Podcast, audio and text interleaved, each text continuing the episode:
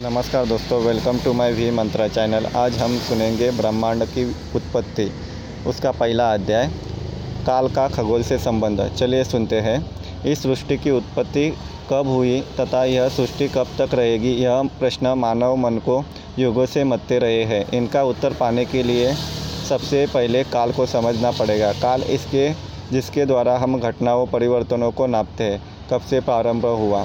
आधुनिक काल के प्रख्यात ब्रह्मांड विज्ञानी स्टीफन हॉकिंस ने इस पर एक पुस्तक लिखी, ब्रीफ हिस्ट्री ऑफ़ टाइम समय का संक्षिप्त इतिहास। उस पुस्तक में वह लिखता है कि समय कब से प्रारंभ हुआ?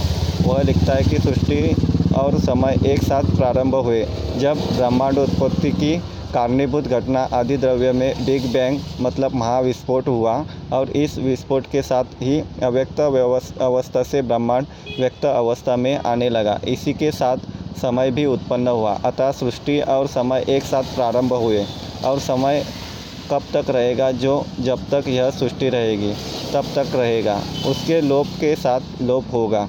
दूसरा प्रश्न कि सृष्टि के पूर्व क्या था? इसके उत्तर में हॉकिंस कहता है कि वह आज अज्ञात है, पर इसे जानने का एक साधन हो सकता है। कोई तारा जब मरता है तो उसका ईंधन प्रकाश और ऊर्जा के रूप में समाप्त होने लगता है।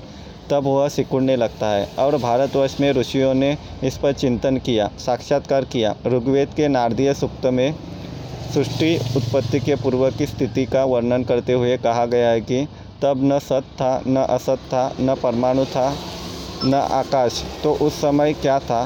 तब न मृत्यु थी न अमरत्व था न दिन था न रात थी उस समय स्पंदन शक्ति युक्त वह एक तत्व था इस तरह ये अध्याय समाप्त होता है। अगला अध्याय अगले पार्ट में लेके आऊँगा। Please follow my channel thank you